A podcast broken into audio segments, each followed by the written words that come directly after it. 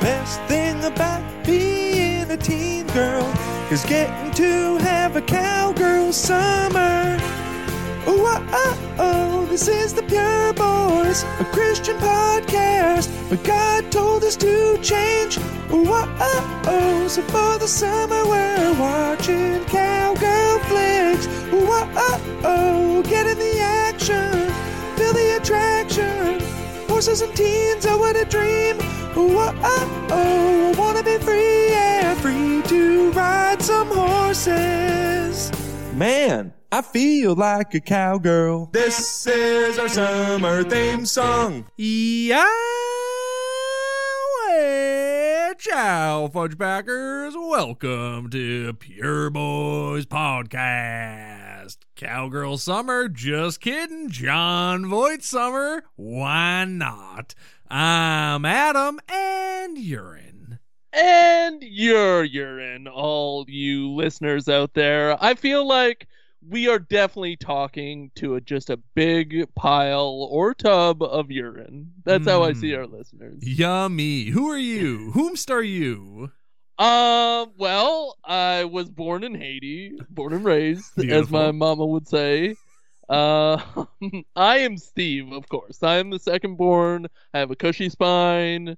Uh, it's all well trod territory if you've been listening to any of these episodes. Yeah, Haiti's own Steve. Or Steven if you're nasty. Even if I'm nasty, which I'm not. No. Um, Pure. do you picture myself as a PH or a V? Hmm. That's a good question. Can it be like PVH? Yeah, I think all like the Son and the Holy Ghost and exactly. you know God. It's all 3 Mm-hmm. Exactly. It's all three. It's P, it's H, and it's V in whatever order you, you need. I I really like talking about the uh, Holy Trinity and the Holy Ghost Mhm. uh, a lot, and it got brought up in conversation like at a barbecue, and I just like wouldn't let it go because I just like love continuing to ask people what they think of the Holy Trinity, and nobody has an explanation. Nobody even knows God is Jesus. No, nobody cares either. That's the thing. We live in this hedonistic society. Nobody cares that God is Jesus and also the Holy Queef or whatever. Nobody cares. I love that the Holy Trinity is your Noah's Ark. Like the way I love Noah's Ark, yours is the Holy Trinity. Yeah. Uh, like they would try to talk about something else, and I'd say, "Yeah, but no, like God is Jesus, but it's also a Trinity." And what's the Holy Ghost doing there? And it just they they were not having it, which made it funner for me to keep bringing it up. I- I love that uh um that like people in our lives like if I had somebody ask me like so are you like Christian? Like do you believe in this? And I'd just be like oh no no uh no es bueno no uh, speak English you know uh. But it just it's funny that like it's doing this show is infecting our lives in other ways. It's beautiful. Yeah, definitely. I've thought about Christ and our Lord and Savior more times than I thought I ever would over the past uh, year and a half, and still not too religious. Uh, but I am Steve, so of course born religious born out of your mother's ass religious but on the fence about where this whole thing uh really how this whole thing really shakes out uh yeah, I'm definitely on a fence. I want to see where it lands, but I'm I'm not there yet. Mhm. the dice have tossed and you haven't seen if they've landed on snake eyes yet Exactly. Yeah. Mhm. Uh, well, God always tells us that life is a gamble. i mean life's a dance you learn as you go Hmm. Mhm. It- do you do that for dances? I thought you'd like look something up and then like watch a video of it, maybe YouTube it, and then like learn it. yeah that hymn is pretty stupid when you think about it like you don't just learn as you go you learn how to dance and then you improvise and you adapt to the situation but you certainly have some groundwork before you get out there and do work on the dance floor before you dagger people Oh, most certainly. And everybody knows that you need a little improvisation to make any type of good art. Exactly. Much like the the film that we are talking about today because today officially marks the beginning of Jon Voight summer. Uh, we have decided because we've already done four Jon Voight movies, why not lean into it and explore as much of JV, Mr. Angelina Jolie's dad, explore as much of his filmography as we can over the next two remaining months. And so this week, we're going all the way back to the movie that put him on the map. No, we're not talking about Midnight Cowboy. That is actually probably the movie that put him on the map. We're talking about 1972's Deliverance. Very funny movie. Very hilarious. Uh, it was a laugh riot. Oh, I uh, watched it in bed, all cozy and warm, and uh, yeah, it was just a delight to put on as loud as possible and uh, watch while you're snuggled in your coziest place. It was strange watching a movie with a traditional three act structure. I feel like I'm not used to that in the movies that we've watched in the past. I mean, Anaconda, I guess, sort of had that, but uh, but this movie definitely had like a beginning, a middle, and an end. Most assuredly. um, I this was came out in 1972. Mhm. and it was just nice to see an old simply but well done movie Yeah. uh I, it's kind of made me think that I want to explore more movies of the 70s and the 60s and uh, see what I might have missed. Well, don't worry. We'll watch The Champ. We'll watch Midnight Cowboy. We'll watch all the Jon Voight 70s classics. Don't you worry about it. But before we watch any more Jon Voight movies or talk any more about Jon Voight movies, we need to do the Pure Boy's Prayer. God, God bless our podcast, please. God bless all podcasts, please. We love you, please. Amen. Amen. Or I woman. I'm still so tickled pink with the uh, uh, clapping of the hands and saying please. Uh, I think those are both great additions to the prayer. Humans need ritual and ceremony, and uh, we certainly bring both in spades when it comes to uh, doing a prayer for the to the Lord to bless our podcast and of course all podcasts. We're not selfish. We want all podcasts to be blessed as they should be. It's kind of crazy that please isn't more uh, ubiquitous in uh, praying in general. Because I mean, you're you're praying to the Almighty. Like, Yeah. be polite. I mean, he made you, and he damn well expects you to worship at his feet. So you better be, you better mind your p's and q's when you're talking to the Lord above, Jesus, aka God, aka the Holy Spirit, the beautiful Holy Trinity. but also do as you say, not as you do. God is not a very polite person. So when you meet him for the first time, uh, he's not going to say please. He's not going to say thank you. He's not going to call you a doctor No, or whatever stupid uh, job title you have. Uh, he's just going to be real with you. yeah, he's just gonna call you, uh, you know, his his goo. Hey, welcome to heaven. Yeah. You're my goo. And you go, oh, thanks, God, appreciate it. Yeah, and you're even more like my goo now because you don't have a physical form. Exactly. I was trying to think of like a word that God would call us, and I almost settled on spum, and I went, mm, we're gonna walk back from spum and land on something a little stickier, and that's goo. Spum is good though. Yeah. Hold on to that. Okay. keep it around. Uh, bring it up. Uh, something else. It could be the New Year's. Mm. Uh, but it's not yet. put the spum in my pocket and save it for later. Mhm. Mm-hmm, You put the spum in the pocket. Mm. Great Haitian song. Oh, a classic Haitian song. You know, all the kids as they're growing up, they, they learn "Mary Had a Little Lamb." They learn "Put the Spum in Your Pocket." They learn all the like schoolyard rhymes, essentially. Yeah. Oh, Mary had a little lamb. Uh, you'd say that on the schoolyard all the time with your fellow chums. Of course, yeah. You'd be doing uh, double Dutch, and everyone's just rapping. Put the spum in your pocket over and over, and you're trying to get, trying to find the rhythm to jump into those ropes. It's tough. Yeah, it's uh, super tough. It's a hard way to make a living on the streets. Certainly is. Um, before we get into more spum talk, I need to ask you a very important question. Maybe the most important question that's asked each week on the show. And that, of course, is Steve, whomst was the Bagger Vance of Anaconda? Well, I mean, you go, you sift through this movie with a fine tooth comb, and it's basically right there in the title, right? Like you, you can't get past that in many ways. So, you know, I was looking at the title art of this uh, movie, and I I came to the conclusion that, of course, the Bagger Vance of Anaconda is Jon Voight. Of course. Now, Natural. now, Adam, yes. I have a question for you. I'd it's love to very answer personal. Please. Whomst was the Bagger Vance of Anaconda Oh. in your eyes? You know, Steve, thank you so much for asking. Um, for me, the Anaconda of Bagger Vance, the Bagger Vance of Anaconda, if you will, oh, oh, is of course the CGI artists that that just we're getting paid a hundred thousand dollars a second to render this friggin' snake and make Owen Wilson's face in it and all kinds of stuff. And I just kudos to them and hats off to those hardworking nerds. yeah, this butt's for you, nerds. Yeah, was I? Wada. Was I? To all the CGI artists, was I?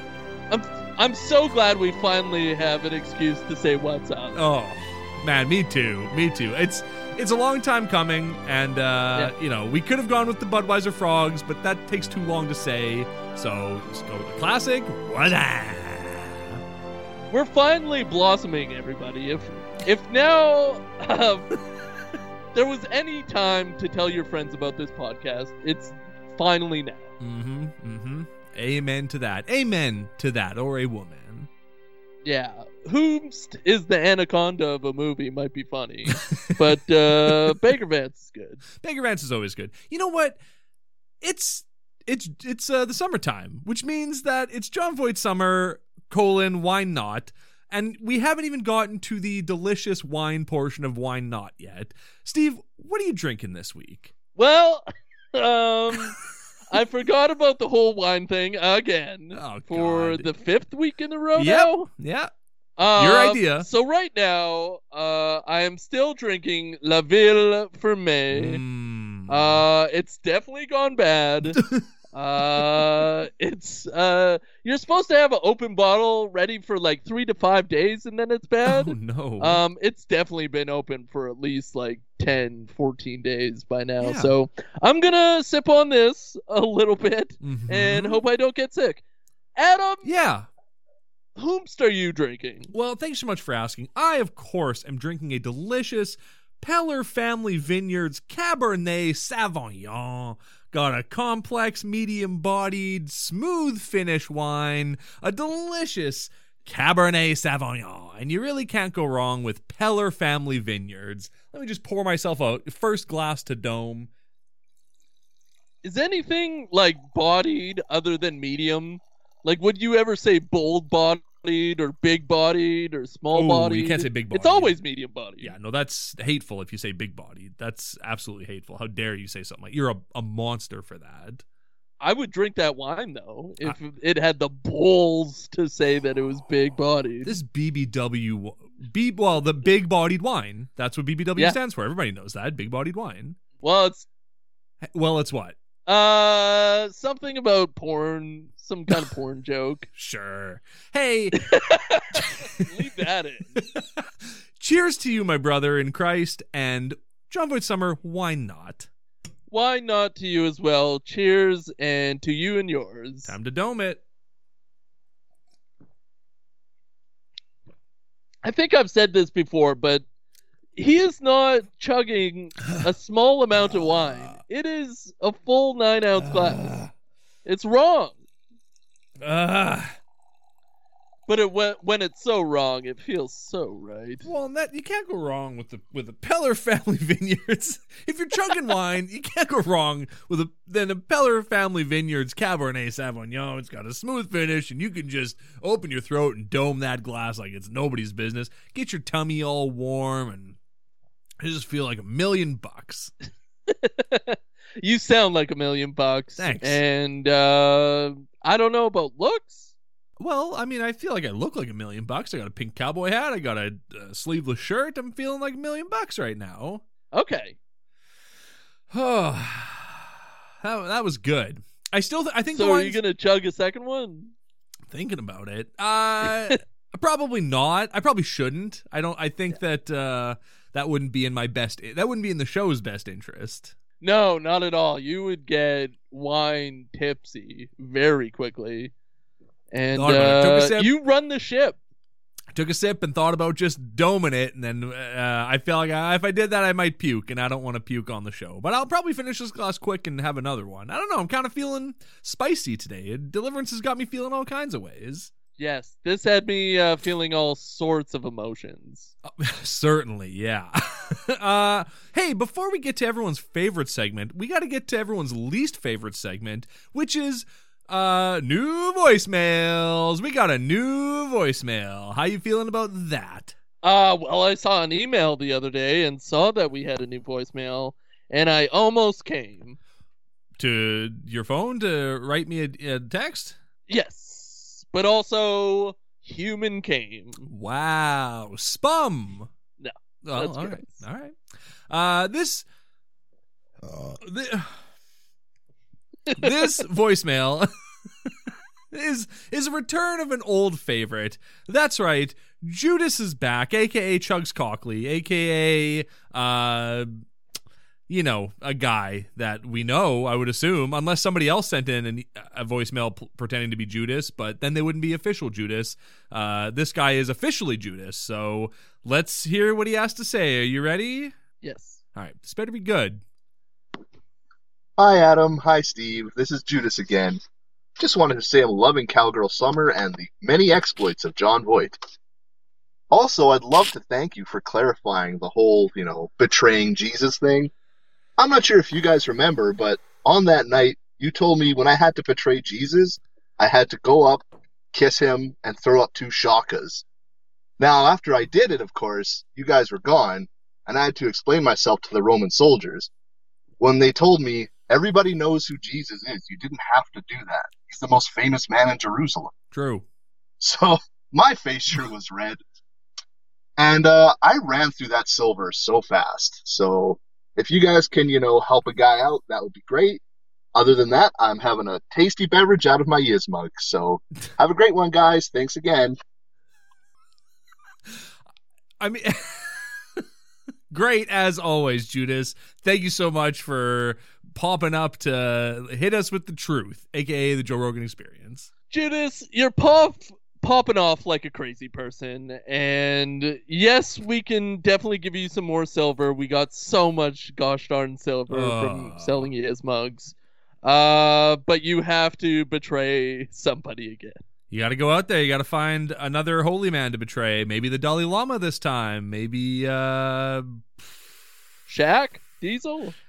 Maybe Shaq Diesel. God, that's a good. That's a good song. That's Shaq Diesel is a. I'm gonna go on record and say Shaq Diesel is a good song in terms of rap songs. I disagree.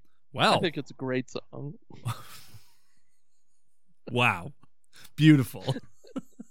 Isn't that beautiful? isn't it he's right though it's it's weird that that like judas is like i'm gonna kiss jesus i'm gonna kiss him for you like they know Mm. they know who he is why does why is this guy's word why is this guy's smooch carry so much weight in the roman world doesn't make any sense to me Oh, it probably had good lips. I mean, it's probably really tough to have Mm. good lips in the desert. yeah And once you got it, you got to flaunt it. So you Hmm. kiss Jesus all over the place, up and down, left and right. oh yeah they didn't have burt's bees back then there's no way to get those no way to get those lips waxy I don't know. Just the way you said it made me think that they did have Burt's Bees back then. I mean, they might have. There was probably a guy named Bert who like raised bees. I mean, that logically tracks. Of course, that makes sense. So And didn't bees originate in the heartland, Africa? I think bees originated out of Jesus' ass, from what I remember. He turned water into wine and farts into bees, and that's where bees came from. That's cool. That's like when you have to follow up turning water into wine, you got to turn your parts into bees. Yeah. Speaking of wine, I don't think this wine is very good anymore. Oh, I'm not feeling. It. How long have you had it? Oh, how long has Cowgirl Summer been going on? AKA Jon Voight Summer. Five weeks. Probably like five and a half weeks. Yeah, so fi- about five and a half weeks then. Yeah, so you're right on that six week edge of uh, the box wine. So uh, I still think uh, chugging uh, it is a bad idea. Well, What do you have to eat today? Let's, Oh. let's get into that. all right. I had a delicious. I had some ramen, but with leftover cacciatore on top because I made a delicious Italian cacciatore a couple days ago, and I put some of that on top of the noodles, and I mixed it up, and it was it was delicious. It was uh, quite the lunch. Well, wine is famously a uh, enemy of uh, ramen, so uh, I think you pricked up. Oh man, are we talking about Jon Voight, an enemy of the state?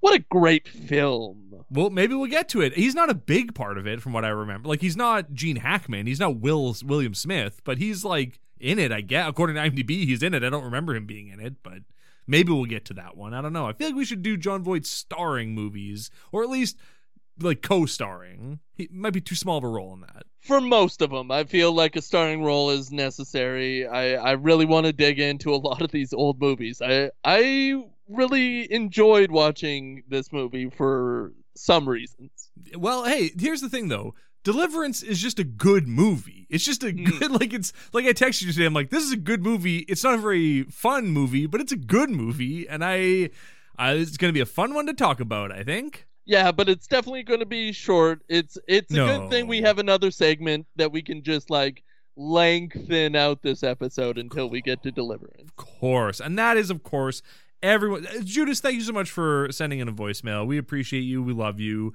We love you. Uh. Uh, and if you want to send in a voicemail and shoehorn yourself into the show, into the canon of the show by playing a character like Doug Gilmore or Judas, send that. Go to speakpipe.com slash pureboys and uh, put it in there, I guess. Put it in your butt. I don't care what you do with it, but send it in. And make it make it extra spicy. Throw in some f bombs. Throw in some hymns and some uh, Bible verses. Oh, Uh, if you can imitate God, uh, do that. Yeah, if you want to leave a voicemail of you just speaking in tongues, then please do that. I would love that more than anything else. Judas, next time you send in one, speak in tongues throughout at least some of it. Uh, We got there's not enough speaking in tongues on this show, and I feel like we're missing out on a whole section of society that would just love that stuff.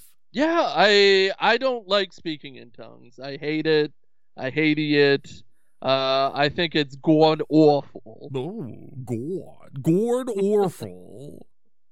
well, uh, with that said, I guess it's time to go to everyone's favorite segment of the week. The Kevin Sorbo Tweet of the Week.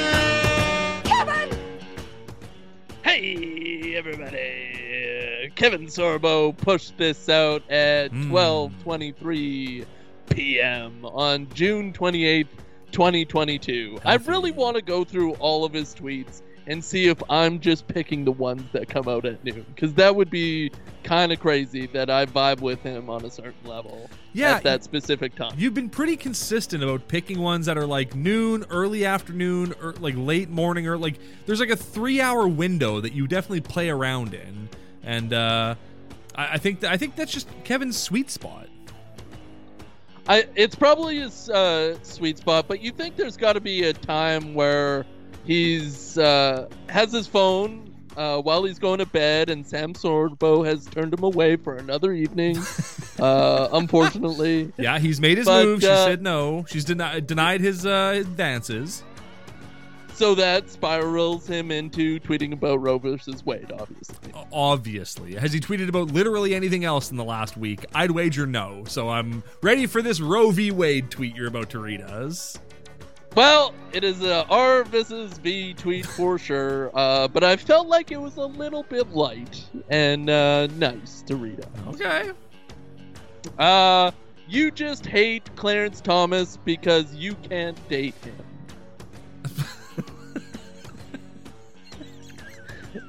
Which I think came from his like daughter or something. It seems like not of his tweets. I, I kind of feel like that came from Sam. Yeah. As he was just he was responding to Sam, who just kept being like, "I I wish I could date Clarence Thomas. I hate that. I, I hate him because I can't date him." And Kevin's like, "Hey, I got to tweet. I got to go take a dump real quick, honey. I'll be right back." Yeah. Uh, after she turned him away from his advances, Oh, a nooner. uh, she uh, sparked a topic of uh, dating Clarence Thomas. Maybe they're looking for a three-way, maybe with a justice uh, three-way. Maybe a four way. He's got a wife. You sure? Clarence Thomas, yeah. Everyone, that's the whole thing. That's what Whoopi Goldberg's talking about on The View. Not a, politi- Oh, I thought not a political podcast. no, I thought he was a divorcee, but uh, I guess I'm No, wrong. no, he's got a piece of tail attached to him. Do you think there's anybody on the Supreme Court that's divorced? Uh, I I can't imagine how they could be. They're there under God's will. How could they be divorced? That's not God's will. You who you're with is who you're with forever, no questions asked, even if it's bad. Especially if it's bad. God's will. They're in charge of our laws. How are we going to give that up to a person who got divorced? Well, they're not in charge of our laws. We're in Haiti. Wyclef Jean is in charge of our laws, and we're not even even if we weren't in Haiti, we're not even in America. So they're not in charge of any of our laws. They're in charge of bull s. The problem is, I feel like Haiti's really taking on a U.S. Uh, type of view, Oh yeah. and uh, I don't, I don't want it seeping. Me neither. And this is not a political podcast. And uh thanks, Kev. Great as always. We were running up tight against the end of that song. I was getting nervous. I thought there was a whole, we could have gone off in a whole direction about the convoy and about the freedom, the heroes that went to the Haiti capital to protest and honk their horns for some reason. And uh but we didn't have time for that. We had to cut her off. Much like Kev, sometimes has to cut off a dump because he's got to get back on set. Or the end of his penis for religious purposes. Or his whole penis because he's bored and he wants to compete in the BME Pain Olympics. Whatever. Whole penis. God, do you remember being like in your late teens, early 20s and coming across the BME Pain Olympics and just watching people cut their penis and testicles off and being like, well, now I've seen that, I guess. Can't, there's no going back from that one. Well, I'm a spot older than you, so for me it was my mid-teens. But yes, I know that time in my life very exactly, and like I remember like almost uh pressing enter and having that uh typed into my browser, Mhm. and then deciding not to watch people cut off their own penises. Should have. It's uh, wild. It's I still see it clear as day all these years later. 34 years old, still see a man cutting off his penis uh, after having tied a rope around it. As clear as it happened yesterday. And I, you know what, listeners, I'd recommend you check out the same thing. Well, I, I definitely eventually did it, and Good. there was a lot of parties, a lot of cool, groovy people getting together, Mm. watching the same thing. um, but good for him. I he'll be more infinitely known than I ever will, except for this podcast, which will live on forever. Imagine if Kevin came out on Twitter and was like, "Hey, just a heads up, everyone, I cut my penis off today," and then tweeted like a video of it that was age restricted, of course, but you could click on it, lie about your age, and then watch Kevin Sorbo cut his penis off with uh, I don't know what. How do you think you would do it? Like a like a butcher's butcher's cleaver? I'd probably get somebody on the Supreme Court to come down and cleaver it off Clarence Thomas, for sure. Claire CT. Uh, the video I watched of a man cutting off his penis, uh, or her, um, I didn't see a face, so maybe No. it was Kevin Sorbo all those years ago. God, you know, you raise a really good point. We've never seen his penis in movies, so I have to run on the assumption that he was a member of the BME Pain Olympics and cut his penis off in 2001, 2000 maybe. Yeah, it could have been Bush, could have been Eric Clapton. Who Mhm. knows who it was? I mean, I didn't see any Bush on that uh, on the on the video that I watched. Oh, you, you, I was uh, President Bush. Oh, President Bush, sure, yeah, of course. He definitely cut his penis off in 2001. Oh, yeah, he's like my number one su- suspect, I think. Honestly, in terms of George W. Bush, it's the only notable thing that happened to him in 2001, as far as I'm concerned. No more penis. He probably got like a robo version. Oh yeah, of course, yeah. It's just like he got a cigar tube that he put on there. Do you think the guy ever put like Play-Doh on there or something, or tried to figure it hmm. out? I don't know. It's a good question. Also, I can't imagine it hurt very much. No. Like to cut your penis, like cut your penis off, probably doesn't hurt as much as like like it's not like there's. Well, I guess there are nerves in there. I don't know. It's tough to say. Hmm. I'd probably feel like eating jam or something like that. Yeah, pr- probably feel like eating jam. Certainly, sweet. Yeah, like minor inconvenience. You know when you just like chewing on jam and it just kind of sucks. Mm-hmm. And you're just like, I wish that I wish I wish I wasn't chewing on jam, and I wish instead I was cutting my own penis off. Same, uh, probably same, same. I mean, same. jelly on, or jam on toast is different. But if you're just eating jam on its own, it's like, Ugh. um, you know, that's what cutting your penis off feels like. I, I wasn't sure what you meant, but now I'm like I'm picturing eating jam with a spoon, and I just go like, yeah, that's as that's as uncomfortable to me as watching someone cut their own penis off. I just can't, uh, I can't, I can't ra- rationalize it in my own brain. It's just it's crazy talk. It's you know crazy town. It's nonsensical. It's absolute uh, jam jam jibbery. True enough, yeah. Much like this week's movie, 1972's Deliverance. Is this the oldest movie we've watched on uh, Pure Boys? I think it might be. I think it is. Uh, the last runner-up was probably the Olsen twins movie. yeah, or Sister Act, maybe. Sister Act's pretty old. Yeah, Mhm. but this is 1972. There were 3.75 billion people on this planet. That's true. Should we watch like the Cabinet of Dr. Caligari next week just to really set like a low or a high bar, I guess, in terms of oldest movie that we've watched? Maybe we should uh, do the uh, movie where the uh, send a man to the moon, and then it's just those guys on the moon. Oh, like one the of the first movies ever made. crashes into the eye. Yeah. Yeah.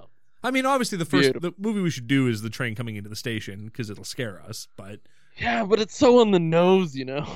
yeah, and like, how are we supposed to stretch that into an hour long episode talking about five seconds of a train pulling into the station and scaring everybody in the theater because they're a bunch of idiots, clowns? Well, if any pure boys could do it, it would be us. Adam and Steve. That's correct. Yeah. Hey, you know or what? the Heartbreak Kid. Bret Hart still alive. Yeah, and the other Hart Clan. No, dead. That's the thing. Think about that. Bret Hart's still alive. Owen Hart dead. Jim Neidhart also dead. O- The only one left. also Bret Hart. dead. The only one left, Bret Hart. Yeah, I thought he was going to die years ago. Ah, I thought he still had a brother. That seems insensitive. What I said now. It oh my god! Remember when he was getting like inducted into the WWE Hall of Fame and somebody ran into the ring and tackled him and everyone was like, "That's terrible." And it was pretty funny when it happened. Like it was pretty funny watching baby Bret Hart get just dummied by some guy from the crowd. That was, that was pretty good. It'd been hilarious if the guy from the crowd was like Owen Hart and he came back from the dead. That would have been the first word that comes to mind if that would have happened is hilarious. That would have been just uproarious. Like, why hasn't somebody faked their death and then just come back yet? You think uh, it's right for the taking? Anybody out there? Like you mean in the in the WWE universe or just in general? In general, like high society Oh. or celebrity or WWE verse. Bro, if you don't think Epstein faked his death, I don't know what to tell you. You think he faked his death? Oh, yeah. Yeah. He definitely faked his death. cool. Cool. you think John McAfee faked his death? I don't know what to tell you. Well, McAfee got it right. Hey, McAfee got it. That's the facts. And that's the truth. And uh, this week we're talking about 1972's Deliverance. I did not know what to expect going into this movie. I'm pretty sure I've seen it before. Um Yeah. but I I just had no idea what was going on. Um but it I haven't watched a movie this old in such a long time.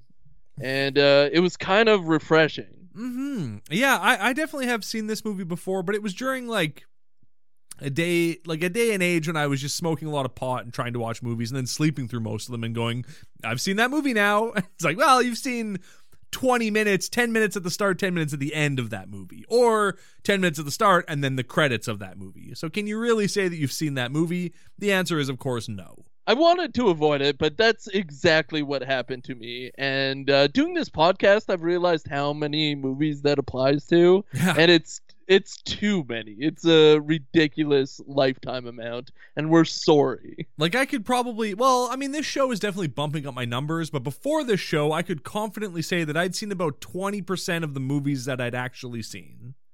Yeah, like really watched. And I thought like for a period of time I thought it was because I was young and didn't like understand movies, but it was just because I was high and fell Yeah. asleep. Yeah, and you started a movie at 9:30 at night like an idiot. What do you think you're going to do? Yeah. Watch it till 11? Get out of here. You're not going to make that. You're tired. Or like eleven or midnight, and uh, you fall asleep immediately. Oh, nothing better than getting excited to watch a movie, tur- turning it on, blinking your eyes, and the credits are rolling, and you go, "Well, how did how do we get here, baby?" And you're not, you're not sure. You don't care. Shut it off. Go to bed. Whatever. It doesn't matter at that point. it's it's terrifyingly sad. But now Uh, we are older, yeah. wiser, and I'm assuming we both watched this movie all the way through. We did, yes. Uh, first thing I noticed about this movie, lots of fun laughter at the start. Yeah, there. Uh, you, was this like a drive time conversation, like a radio guy, or was it the the main characters? I couldn't tell. I didn't hear any like boings or like arugas during it, so I have to assume it was the main characters and not drive time. But uh, that doesn't necessarily mean it wasn't. I just was looking for the hallmarks and didn't find them. I uh I wonder how terrible this movie looked when it first came out because like it's been updated and it looks pristine and you can see so much. But this came out in 1972. There was probably like blips and blops all over the place. Oh yeah, Jon Voight. You could barely tell he had a mustache when it first came out. Could you believe he got top billing over uh Mr. Jack White? Can you believe that he got top billing over hitting the brakes? Burt Reynolds. I almost called him That's Benjamin. what I meant to say. But I almost said Benjamin Reynolds. What's I'm, I'm a little cut. That's why this wine is poisoning me. That's what's going on. Well, as it kind of ferments and sits there, and as it got opened, it's it gets more alcohol in it. So you just Yes. chugged like forty proof wine. Truly, truly did. Yes. Um, first thing I noticed after the after the fun laughter to start this fun movie was uh, the great accents that we were going to be hearing throughout this whole movie. And if you listened to Anaconda last week, you know that we are masters of accents. And so the first time I heard "Oh, they gonna dam up the river," I was like, "Oh, this is going to be a good movie. I'm going to have a good time watching this." And I I wasn't wrong. And it's a very simple, explicit opening. You're introduced and made uh, very aware that these are some suburban uh, males hmm uh, going out where they probably shouldn't on a canoe trip, and there's a bunch of, you know, dirty hillbillies around. Right. Burt Reynolds plays a butthead, and uh, Jon Voight plays a weak, lily livered cuck. And Ned Beatty plays a fat guy, and the villain from Robocop plays a musician who's got a heart of gold. And it's established right away. You know who these guys are. Yeah, everything's very, very established. Nothing's like cut away in these old movies. It's very like, this is who these people are. This is the environment they're in. This is uh, what's going to happen to them. And these are the people that are going to give them trouble. Yes, of course. Although it's not the people that we meet, it's not the hillbillies we meet that give them trouble. It's a whole different sect of hillbillies. I I really loved how they got to uh, dueling banjos right away, and it stays as a theme throughout this movie. Well, that's because the producers cut all the money from this movie and they had to fire the composer. And so they were just like, we'll just use dueling banjos for the whole movie. That's good enough. IMDb trivia. Perfect. I I love that song. I, I got giddy when the uh the guy plays it with the blind kid. Yeah, Uh, I- it so fun. During the opening credits, I was like, I love that the dueling banjos is a selling point to the movie. Like, they like advertise the dueling banjos as coming up in the opening credits? And I mean, I've never really seen that before in a movie. Uh, but then, yeah, the, the scene happens, and it's the highlight of the movie. like, it's great when they're just playing music, and everyone's like, when that guy starts dancing, oh, it's like fantastic. I loved it. Yeah. The guy who pumps the gas is just like dancing and doing his hill hillbilly jig. Can you say jig anymore? Probably Ooh, not. I don't know. You can't say hillbilly jig, but you can say jig for sure. Gas station operator jig. Is that more appropriate? Yes, yeah, exactly. Because that's the that's the where you want to differentiate. It's not just that he's a hillbilly; he's a gas station attendant first, and a toothless inbred hillbilly second. Very much so. But uh, a toothless hillbilly he is. Inbred. and there's there's a few that you run into along the way. Yeah, there's some bad teeth all over this movie. Yeah, but uh, that's these people. I I don't know if they like professional sports or what type of TVs they're watching. Probably none of it. Probably none of it. Yeah, I mean, they at the end they ask if they have a phone, and the kid goes, "Huh?" And they go, "A telephone." he goes, "Oh yeah, yeah, they're gonna dam up the river." Well, yeah, they're they're gonna dam up this river, so Burt Reynolds has to go and conquer this river. I guess not conquer it, but uh, take a bunch of people who shouldn't be going down a river down a river. it really the trip like the first three hours of the trip are great and then it's just all downhill from there. Like they're gonna look back on this time and go well that was the worst trip we ever took. That's what they should have called this movie the worst weekend ever. Yeah, it uh, it definitely goes sideways pretty quickly. wine tour. Uh, hey why not? Why not go sideways I like how Burt Reynolds is like semi competent. I mean, he catches a fish with a bow. That's pretty cool. pretty darn cool. It's pretty yeah. cool yeah Yeah. and he also and uh, I was gonna say he John- looks he looks really hot in that like sleeveless like wetsuit top that he's wearing. That's a good look. He looks really cool in that. yeah, I feel like he's worn that in other things or something, or like he knows that he just has to get his chest out and Yeah. he's uh, got to look the part. He was the perfect man. Th- this Man. was fr- this was from an era when like to be a leading actor, all you needed was to be a jerk and to have a hairy chest and be willing to show it off. And uh I mean, let's be honest, our three main leads, Burt Reynolds, Ned Beatty, and uh, Jon Voight, of course, how could I forget Jon Voight, show off their hairy chests in spades in this movie. Oh, it's beautiful. You can smell the tobacco uh, from your living room. It's uh, it's a real man's man film, which is why I was so uh, flummoxed that uh, Jon Voight was cast above Burt Reynolds. I, uh, this is Burt Reynolds' time. But this wasn't Burt Reynolds' time. The, Burt Reynolds was known as like a TV star at this time. Th- like this movie got him attention, and then Smokey and the Bandit put him on the map. And this was pre Smokey and the Bandit, so like he wasn't capital B. But he didn't even have the iconic mustache yet. He saw Jon Voight and was like, "Oh, I want that. That I want Jon Voight, but I also want his mustache." he definitely took over Jon Voight's life and stardom. Like Jon Voight could have been what Burt Reynolds eventually was, but uh, he didn't have the dark hair. Oh, could you imagine? Oh, Cannonball Run starring Jon Voight and Dom DeLuise? What a treat that would be. Why couldn't we have done a Burt Reynolds summer? I would have been very into that. I love Burt Reynolds movies. He's great in everything. Well, we are known to uh, take a Yui on some things, but I, I feel like we gotta stick it out with uh, Jon Voight. Although, if we watched Cannonball Run for 50 weeks in a row, I wouldn't be upset.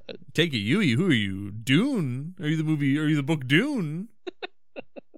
I am the book Dune. You, you know, you're a- absolutely correct. That's a Doctor Yueh This whole time. reference. That's a Doctor Yueh from uh, Dune reference. Tell me more. Well, he's the doctor, and uh, you might say he's integral to the plot of Dune. I'm surprised not one of these fellows is a doctor. One's an insurance uh, guy, and Yep. the other guy's an, a salesman. I don't think we find out what Jon Voight does Well, or in, what Burt Reynolds do. in the book, it says that one of them is in like advertising, and one of them is a graphic designer. Oh, that's crazy. That's crazy talk. But Yeah. very limp wristed liberal city cucks. Oh yeah, the the limpest wristed, cittiest cucks you've ever seen. And not Burt Reynolds Although though.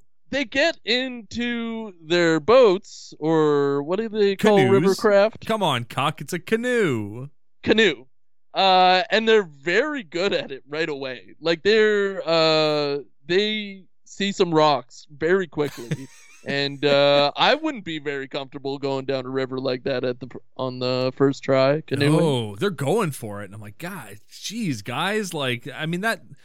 Seeing Ned Beatty at the front of that boat, just like wobbling back and forth, like I, I, I, I wouldn't want to. I wouldn't feel comfortable being in the front of a canoe like that. Put me in the put me in the Burt Reynolds position. That's where I'd want to be. Exactly. I want to be in the back. I can't. I find it weird that the uh, inexperienced guys are at the front.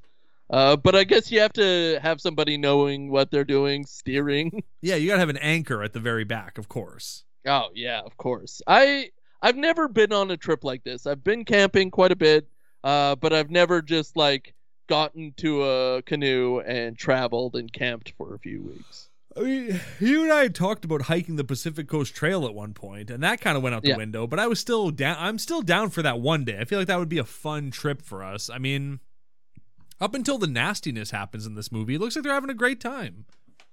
And the nastiness happens pretty quickly. Yeah, like their second day. I mean, we, but listeners, full disclosure, before we recorded this episode, Steve and I were like, let's not talk about the rape at all. Let's try to leave that out of the conversation if we can. Because everyone's expecting it. Everyone knows the squeal like a pig. Everyone knows that stuff. Let's try not to talk about it. And then you watch the movie and you go, well, you can't talk about this movie without talking about that. It's like the crux of the whole movie. like, it's like, it's the pivot point of the whole trip. So you can't just ignore it, unfortunately. Uh, I thought that, like, more hillbilly nastiness was going to happen before and after that, but th- that's it. It's just the one thing that happens.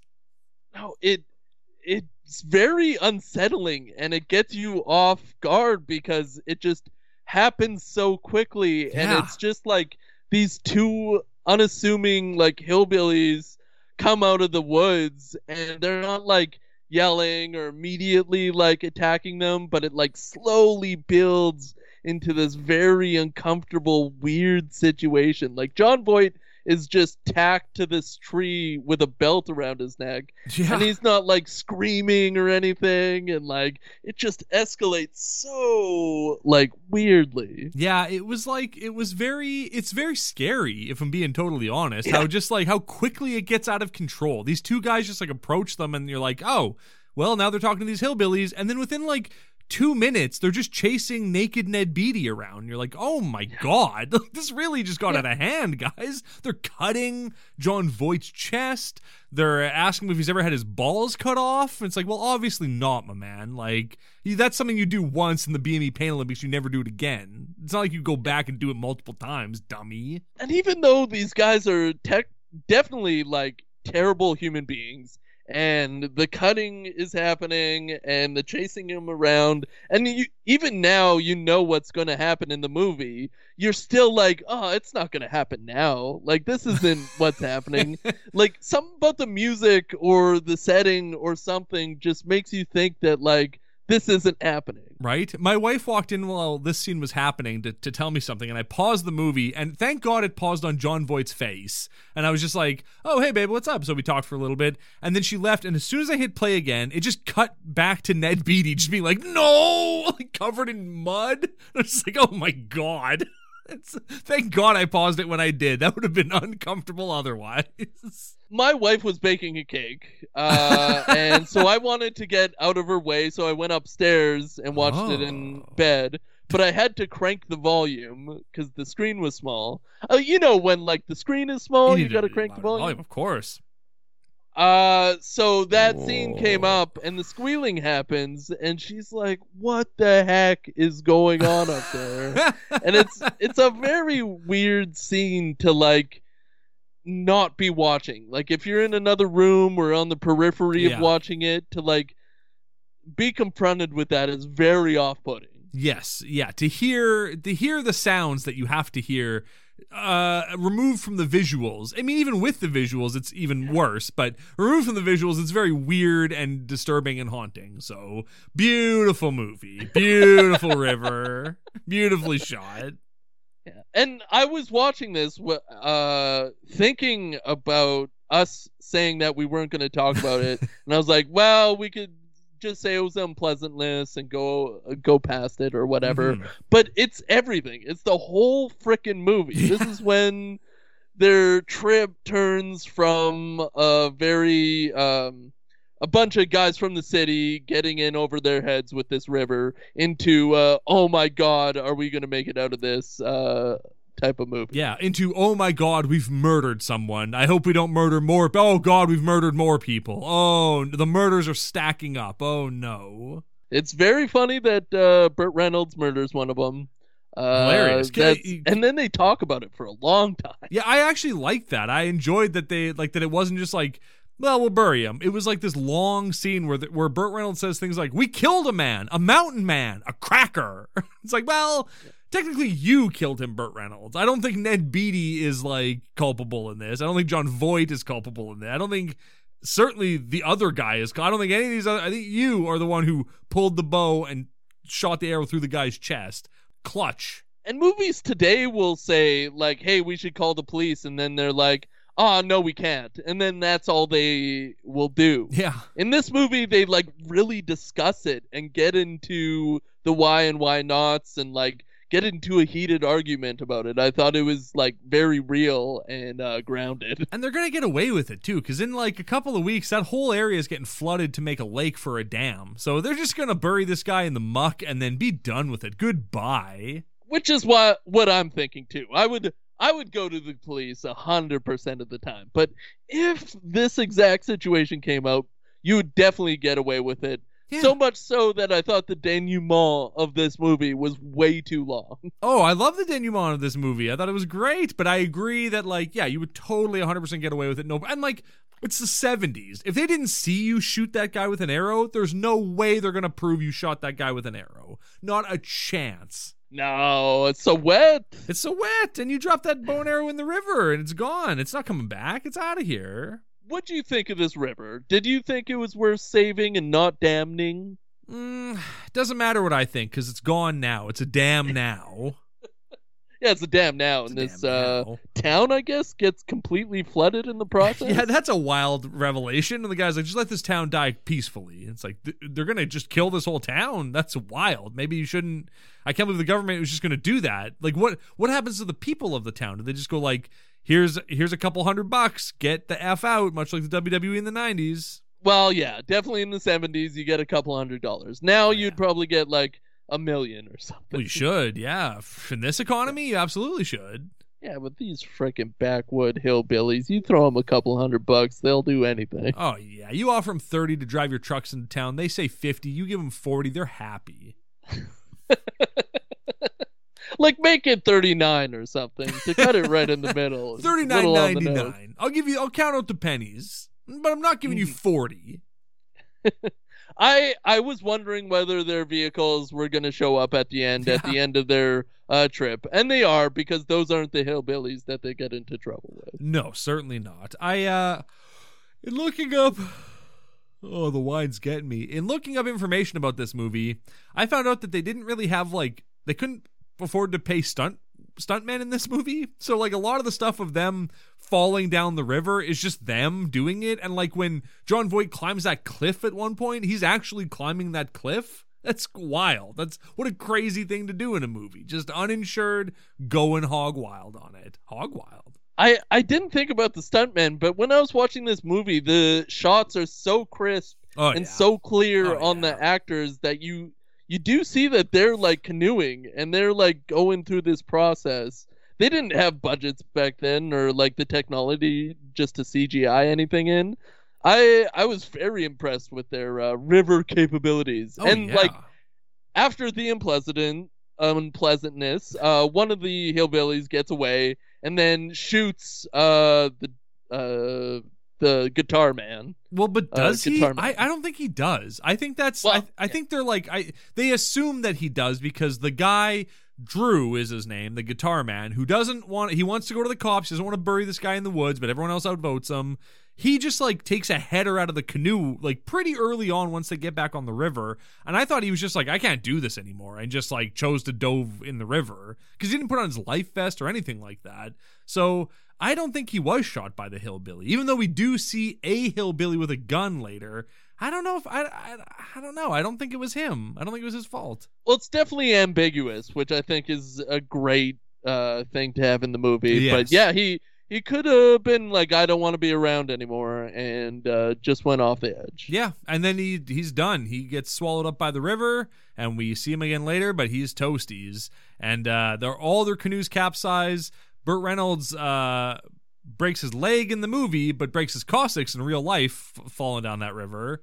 And uh, as someone who has broken his femur before, how do you feel about canoeing down a river, laying in the bottom of a canoe with a broken femur, my man? I would have to say that it would be very painful, especially without uh, nitrous. Uh, you do experience an uh, uh, insane amount of um, uh, shock when you uh, break your femur. Right. So, like, it's probably going to be okay for a couple hours, and then it's going to hurt like nobody's business. Oh yeah. Especially when you're waiting overnight for uh, JV to climb up climb up that cliff. to go murder a hillbilly. Yeah. Yeah. Uh, he's very shaken when he has to murder this hillbilly uh, because he doesn't want to murder anything. There's a previous scene where he's he has a doe in his sights and decides to shoot away and not kill the deer.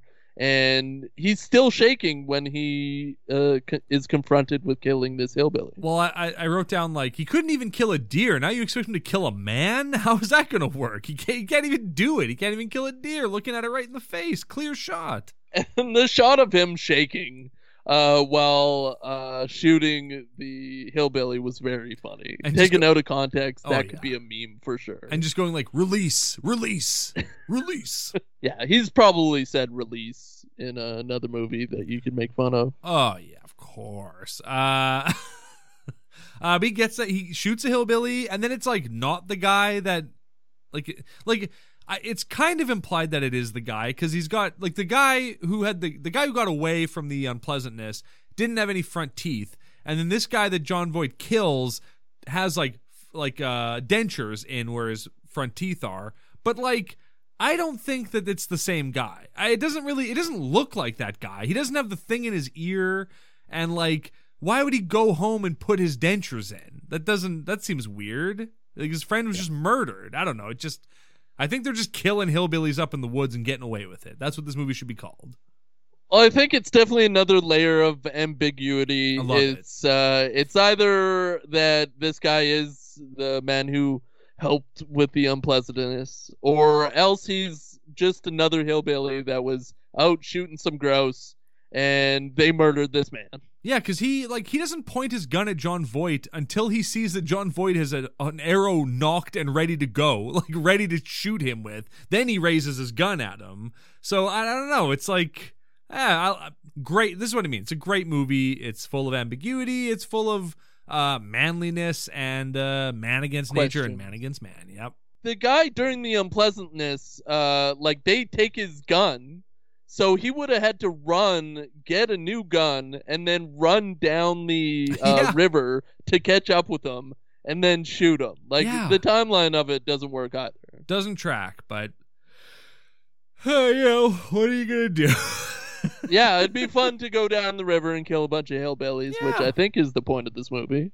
It's fun to kill hillbillies, absolutely. Yeah. Um, do you want to know that my favorite fact about this movie? Fact in quotation marks because it's on IMDb, so who knows if it's a fact or not. Give it to me. Uh, so the this movie is based on a book called Deliverance by author James Dickey, and when they were filming the movie, James Dickey took the director aside and was like, "I'm not. I, I've never told anyone this before, but everything that happened in this book actually happened to me." And so the director's like, "Wow, that's crazy." And then he just found out that he went up to all the actors and told them that. and then when they were like filming the movie, the author got into a canoe and immediately capsized it. And the director's like, this guy is lying. He's never been in a canoe in his life. This guy doesn't know what he's talking about. Which I thought was very funny that they just and that guy's the author's dead. James Dickey's dead, so he can't refute any of this stuff. So we just have to assume that he just lied about that to the director, which is great. Yeah, that's why he's brilliant, and he wrote a, a good book, Yeah, uh, probably. I guess. Um, yeah, just get into the actors and the directors' heads. Who cares? Yeah, exactly. Tell him that you're the you're the hillbilly. You the only thing that really happened is that he played dueling banjos with a hillbilly boy at one point. That's the only true thing in this movie. And he probably killed some people along the way. Oh, he's definitely got blood on his hands. Absolutely. Yeah. James Dickey, he's dead. He can't refute it. He definitely has blood on his hands. Definitely. Maybe this was just his soul expressing uh, regret for all the people he murdered along the way in his life. Well, as Frank D'Angelo has taught me, there are two types of people. There's two types of souls in this world: good souls and assholes. Were you surprised that they did uh, arrive in Airdrie or wherever they were going? Yeah, well, considering that the hillbillies uh, who caused the unpleasantness were like, "This river don't go to Airdrie. That's not where it go." And they went, "Oh well, dang!" And then it did. Of course, it did. What like the river didn't get rerouted? Of course, it goes to Airdrie. The maps aren't wrong. You silly goose. Yeah, it's weird that you trust the uh, people who caused the unpleasantness. Yeah. But they make it, and then uh, then we get the like one of the tenser moments of the film when they're back in society, and the sheriff is like, "So what happened?" And they're like, "Well, right over here, we wrecked our canoes." And he goes, "Oh, well, we found a wrecked canoe like two miles up the river." And they're like, "Oh, uh." I don't know. We all hit our heads, I guess. It's the 70s. Prove us prove that those aren't our prove that that's our canoe, dummy. You can't. Yeah, their plan is immediately uh, refuted by very good evidence Mhm. that there's a broken canoe upstream, and canoes do not travel backwards along a river. Yeah, it just it's like it's so funny that they didn't think to be like and I know they're like we don't want them dredging the river further up because they'll find the hillbilly that we murdered and tied rocks to and buried, right? Like we don't want them to find out about that guy. But like guys, you, you know they're going to find your canoes. Bozos, you know where they wrecked. Like what are you thinking? They weren't. They're just adrenaline's wearing off. I get it. Burt Reynolds goes to the hospital with a broken leg. Uh there is a great scene where they go to visit Burt Reynolds in the hospital, and like there's a cop there, and Jon Voight immediately walks up to Burt Reynolds and goes, "We had to change our story." he just not even like whispering to him, just like, "Hey, Burt, we had to change our story." Jon Voight is not a coy boy in this moment whatsoever, but uh, I'm I'm happy for Burt Reynolds uh, being injured and being able to say I forgot. Like Yeah. I, Smart, great, great call by Burt Reynolds to be like, "Oh, what happened in those last set of rapids? I don't remember anything." And JV's like.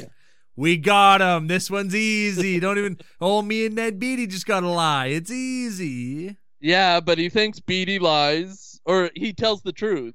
He thinks, uh, but uh, Beatty got it. he didn't. They yell about it, and They sl- it. yeah, they slam each other into walls like it's Terminator 3, and then it's fine. Don't ever do anything like this again. Oh, they're gonna dam up the river.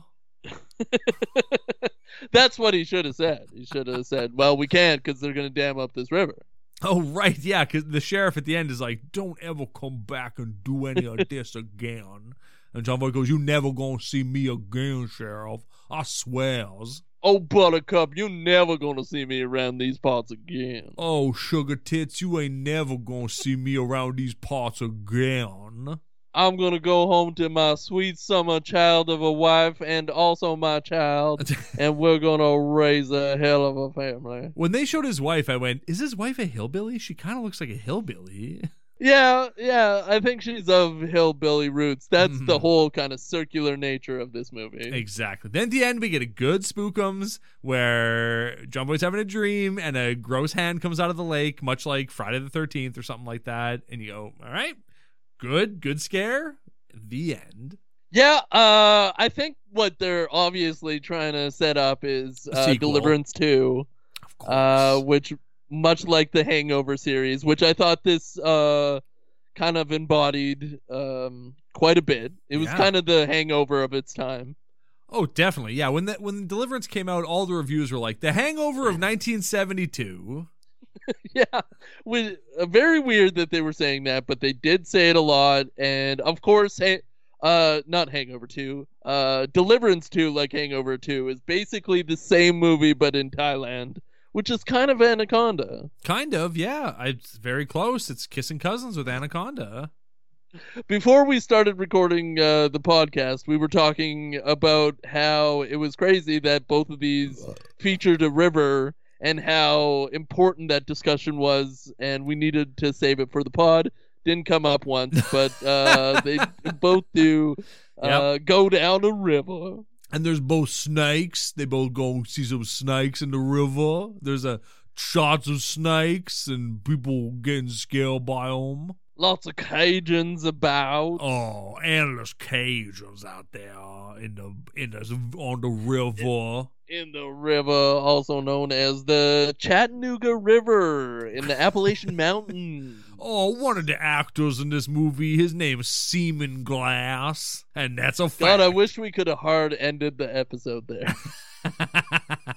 well, we need to ask Steve, what did you think of 1972's Deliverance? like you said earlier, this is just like right down the middle, a really good movie with Yeah. some very, very big unpleasantness that turns it from a hangover movie into Deliverance. Mhm. And but I I liked it. I thought the shots of uh the river system and the story and the characterizations were all very fun and interesting. I give it 3 wines up. Hey, Adam, what did you think of chugging that wine and this movie Deliverance? I'm tired, and uh, you know, just kind of sometimes you just chug too much wine, and the energy never dies, as Black Eyed Peas said, but sometimes it diminishes.